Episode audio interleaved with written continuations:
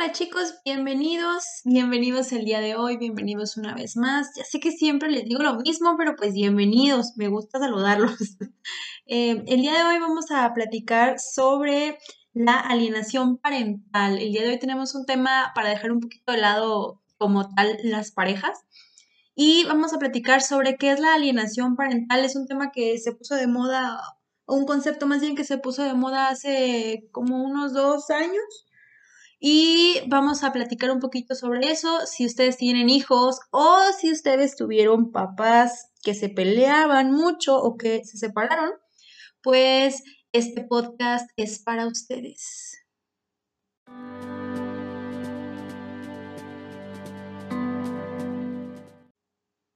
Iniciamos preguntándonos qué es la alienación parental. Para los que no hayan escuchado este término, este concepto se refiere a cuando uno de los padres, digamos, hace equipito con alguno de los hijos o con dos hijos y entonces lo que trata normalmente es de excluir a uno de los papás, ¿no? Por eso se le llama alienación, es como formar esta, este grupo, esta línea en el que alguno de los dos padres va a tender a alejar a los hijos del otro padre ya sea mamá o papá, esto funciona o se llama este, de la misma manera y funciona de la misma manera en ambos eh, casos o en ambos padres.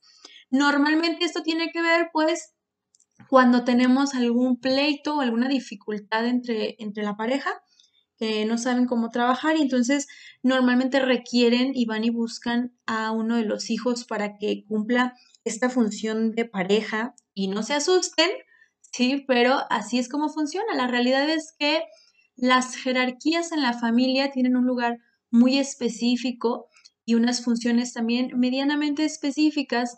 Entonces, si nos vamos al orden, al orden perdón, jerárquico, pues mamá y papá tendrían que ir hasta arriba y pues eh, papá provee la seguridad eh, de fortaleza, la confianza, la seguridad un poco económica. Se refiere el papá a una fuerza mucho más de protección y la mamá se refiere a una seguridad emocional, al tema del cariño, al tema de, de la alimentación incluso. Y entre ellos necesitarían cumplir funciones de pareja en las que ambos tomaran decisiones, ambos se preguntaran para tomar las mismas, ambos tienen la capacidad de regañar a los niños, ambos cumplen esta función y como pareja necesitarían estar ambos juntos, aunque ya no estén como una pareja. Siguiendo el orden jerárquico, pues aún son padres, ¿no? Pero ¿qué sucede cuando esta relación está tan destruida y tan mal acomodada, aún cuando están juntos, eh, aún cuando están casados o siguen viviendo juntos? Que entonces metemos a uno de los hijos y entonces lo utilizamos un poco como, como para cubrir este espacio, ¿no? Y seguramente ustedes han visto o han escuchado a este hijo eh, al que la mamá o el papá siempre le pide consejos, siempre le platica sus cosas, siempre busca estar con esa persona en lugar de con su pareja y entonces se salen al cine y se salen a comer. Y allí es donde eh, hablaríamos de que está cumpliendo un papel de pareja, ¿no? Eh, eh, aunque sea el hijo y aunque lo veamos claro desde el punto de vista no morboso como ustedes lo están pensando, sino desde un punto de vista en cuanto a jerarquías y en cuanto a funciones de, de cada miembro de la familia. Y pues bueno, e, esto es la alienación. No solo es el que cumpla estas funciones de pareja, sino estos padres que hacen que sus hijos odien o generen rencor, enojo o incluso solamente repulsión hacia alguno de los otros padres, ¿sí? ¿A cuántos conocen ustedes que les haya pasado esta situación?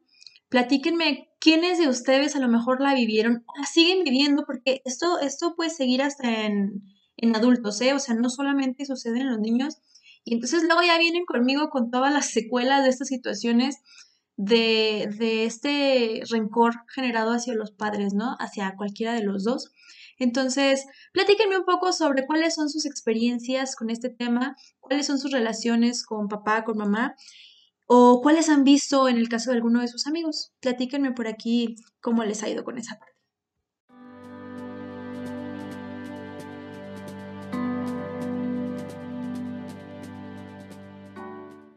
Es muy importante identificar que esta alienación puede suceder desde que estamos bebés y entonces estas mamás o estos papás que es, no, solo conmigo y el bebé solo está a gusto conmigo y ustedes pueden ver cómo los bebés, pues en teoría, se sentirían más, más este, apegados a la madre por, pues, por un tema biológico, pero a veces no lo es así, a veces solamente con el papá se sienten tranquilos, o a veces en efecto es solo con la mamá, pero tiene que ver con esta carga, ¿no? Esta carga emocional. ¿Y qué sucede aquí? Pues que los niños, los niños buscan la aceptación de alguno de los padres o de ambos, pues son niños y ellos requieren aceptación y cariño, ¿no? Es una de sus necesidades básicas. Y normalmente van a ir hacia el padre de su preferencia y al, respecto, pues van a empezar a funcionar, ¿no? Entonces, si mamá o papá empieza a mostrarse triste y entonces, ejemplo, ¿no? En una pareja divorciada, mamá empieza a mostrarse muy, muy triste porque el papá la dejó, porque el papá tiene otra, porque el papá les hizo o no, pero es lo que ella expresa, le empieza a comunicar al, al niño con palabras o sin ellas, y esto es muy importante, los niños perciben, son muy listos. Entonces empieza a demostrarle este repudio hacia el padre, empieza a mostrarle o a platicarle todo lo que el papá les hizo. Cuidado aquí, el papá no les hizo nada a veces a los niños, a veces sí, pero es importante aquí el cuidar el tema del pequeño o la pequeña. Es importante el cuidar qué le voy a hablar a mi hijo sobre su padre porque no se trata de defenderme a mí misma, se trata de defender la idea de mi hijo de un papá o de una figura de protección o de una mamá, ¿sí? No se trata de ponerlo de mi lado, porque pues ya para eso los adultos identificamos con quién nos llevamos mejor. También los niños pueden hacer eso, pero el meterle una idea a alguno de los pequeños es una acción meramente de egoísmo de los papás, Así que no se sientan ofendidos si alguno me está escuchando, pero revisen las necesidades de sus pequeños. Seguramente su pequeño no tiene ninguna necesidad de saber que su papá les hizo o les mintió o los abandonó, porque piensen en qué huella le van a dejar ese pequeñito, ¿no? ¿Qué, qué idea va a tener ese pequeñito sobre pues su papá, sobre estas figuras, su mamá, sobre estas figuras que se supone que tendrían que amarlos por siempre y protegerlos ante toda situación. Entonces, ¿qué idea les vas a dejar de que no es así? Ya después haremos algún, algún video sobre qué decirle a los niños cuando hay una separación o qué decirles cuando hay un abandono. Pero bueno, en este caso que estamos hablando de la alienación, hay que tener cuidado con esta parte, ¿sí? Los pequeños, como les decía, necesitan esta atención y esta aceptación. Entonces, normalmente se van a ir hacia uno de los lados porque los lados están divididos y eso no es nada más que responsabilidad de los adultos. Ellos necesitan sentir, en todo caso, que hay un frente común que después les va a ayudar a ustedes adultos para poderlos educar en un tema de adolescencia. Pero bueno, mientras estamos en la infancia, es importante identificar todas estas situaciones. Revisen si ustedes como padres o como hijos han recibido o han hecho estos comentarios. Revisen si ustedes están pasando por una separación ¿Qué comentarios le han hecho a sus pequeños sobre su pareja? Y ahorita hablaba yo de, de mamás y a papá, que la realidad tristemente es el más común. Mujeres, por favor, tengan cuidado con esta parte. ¿sí? Pero también hay de papás y a mamá, y muchas veces es tu mamá es una esto y es una lo otro, y anda con 25 hombres, y tu mamá no me quiere y me sacó de la casa, y entonces ella es mala. Y pues un niño que va a saber de la vida, más allá de lo que sus papás, que insisto, son la figura que más aman en este mundo, pues les dicen, ¿no? Entonces hay que tener mucho cuidado con esta parte, hay que recordar que los niños nos van a creer todo o la mayoría de las cosas que les digamos hasta cierta edad. Y pues revisen qué les están diciendo a sus hijos sobre sus parejas o exparejas.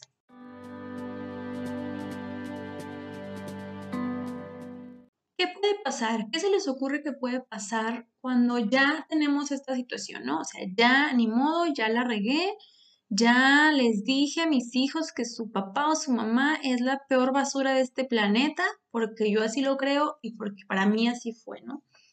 Bueno, podemos siempre rectificar el camino. Yo por ahí en terapia les digo de que no esperen el momento, ¿no? No, no se vale el de, ay, no se dio el momento y pues no pude hacer las cosas. Se trata de que ustedes creen el momento y es hablar con ese pequeño, incluso disculparse si lo necesitan, pero es hablar con ese pequeño y explicarle que la situación no es como ustedes la contaron, que papá o mamá lo sigue queriendo, que papá o mamá tiene características positivas, que papá o mamá merece respeto y empezar como a limpiar un poco esta imagen. Yo sé, yo sé, mamás y papás que me están escuchando, aunque les truene todo lo que les truene dentro de ustedes mientras me están escuchando y me odien y me quieran recordar todo lo que quieran, es importante que lo hagan por sus pequeños, no por ustedes. Si ustedes quieren ir a inventarle la madre a la otra persona, pues bueno, eso ya es otra situación. Pero en cuanto a los niños, es muy importante el poder limpiar esta imagen porque, insisto, tiene que ver con la autoestima, con los recuerdos y con muchas de las situaciones que sus niños luego van a generar como adultos. Sí, tiene que ver con la educación y, la sensación o percepción emocional que les van a generar a ellos. No me odien.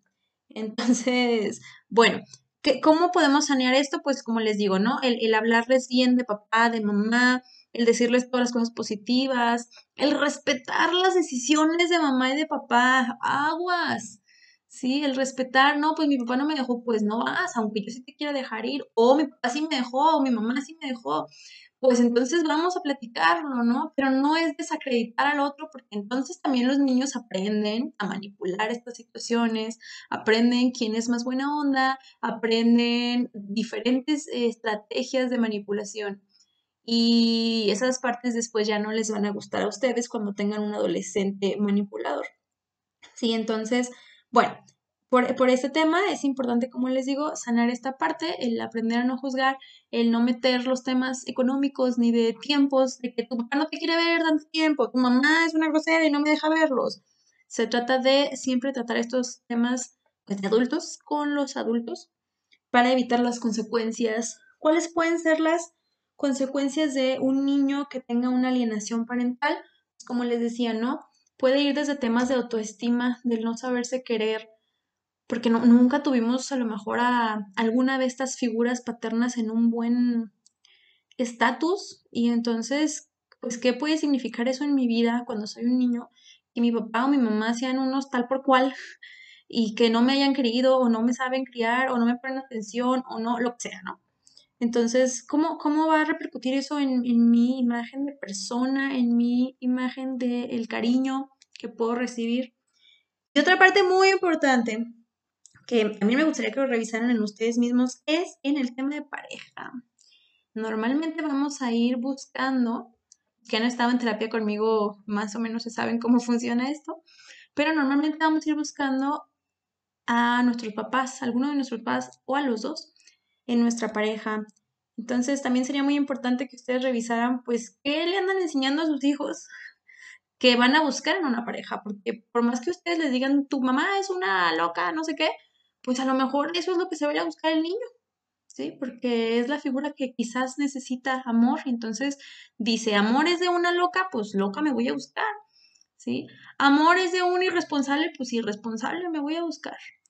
Entonces, es importante que ustedes puedan revisar esta parte, que, que piensen qué es lo que le dicen a sus hijos sobre su pareja y eh, también la relación de pareja que están teniendo ustedes, porque es la relación de pareja que sus hijos normalmente van a ir a seguir. Por más, porque lo he escuchado mucho, que ustedes digan, no, pero es que yo ya le enseñé que no tiene que andar siguiendo esos pasos. Lo siento, los niños aprenden a través del ejemplo, también lo bueno y lo malo, pero eh, pues van a seguir buscando estas, estos patrones de conducta, ¿no? Y nadie es culpable, más que cuando se es adulto y no se hace uno responsable de lo que está buscando, pero también en este caso de lo que está haciendo.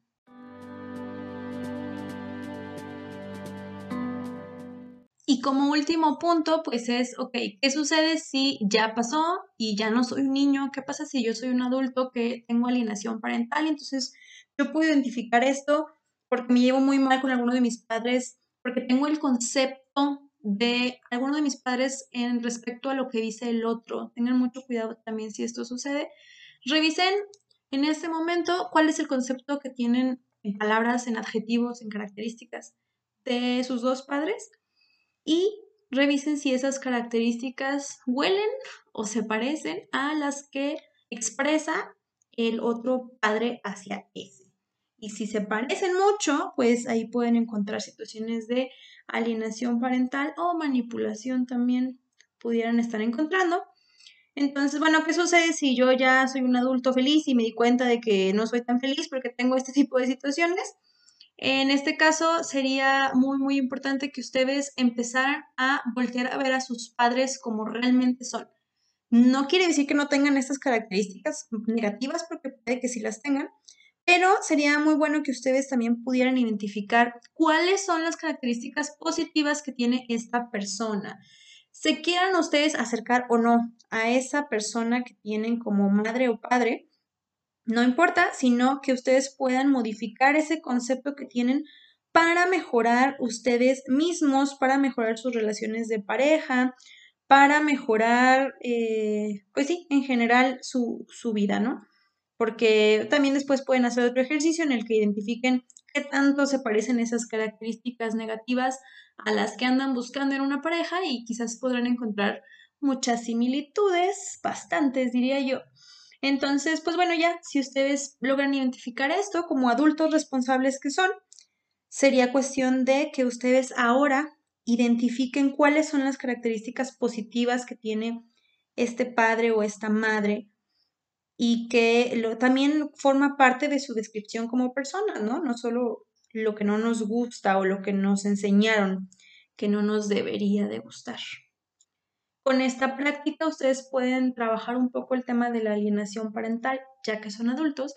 Y cuando son pequeños, pues ahí es chamba de los papás. Quien me está escuchando y es papá alienador, hay que dejar de hacerlo. Si ustedes me están escuchando y son eh, familiares de algún papá alienador y, pueden identificar esta parte, es importante también tratar de hablar con los pequeñines, pero en particular tratar de hablar con los padres sobre este tema evitar, ya saben, los conflictos importantes frente a los niños, que evidentemente van a saber que hay conflicto, pues, pero es evitar el, el generarles una idea negativa de papá o de mamá. Recuerden, no es por ustedes, no es por el otro papá, no andan salvando a nadie más que a sus propias criaturillas del Señor, que quiero entender que es lo más importante para ustedes.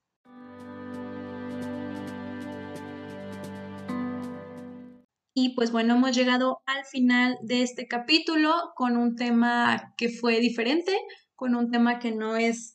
Pero ya, ya los quería sacar de, de los temas de pareja un poquito. Déjenme sus comentarios, mándenme por ahí correo o, déjenme sus mensajes de voz. En, en el podcast es, es posible hacer esto. Y este, pues mándenme todos sus comentarios, todas sus sugerencias. Recuerden que estamos en YouTube también, como es lo que es psicología o en Facebook y en Instagram como Clínica Serenity. Serenity. Entonces vayan y búscanos por allá. Tenemos mucho contenido. Todos los días estoy ahí chambeando y subiendo contenido para, para ustedes. Y síganos en el podcast, eh, compártanlo porque pues suelo tener temas que parecen o suenan interesantes y que les ha gustado a, todos ustedes que nos están haciendo o que me hacen el favor de escucharme. Y pues nada, me despido ya eh, para no aburrirlos más. Les deseo como siempre, ya saben, felices relaciones y nos vemos en la siguiente.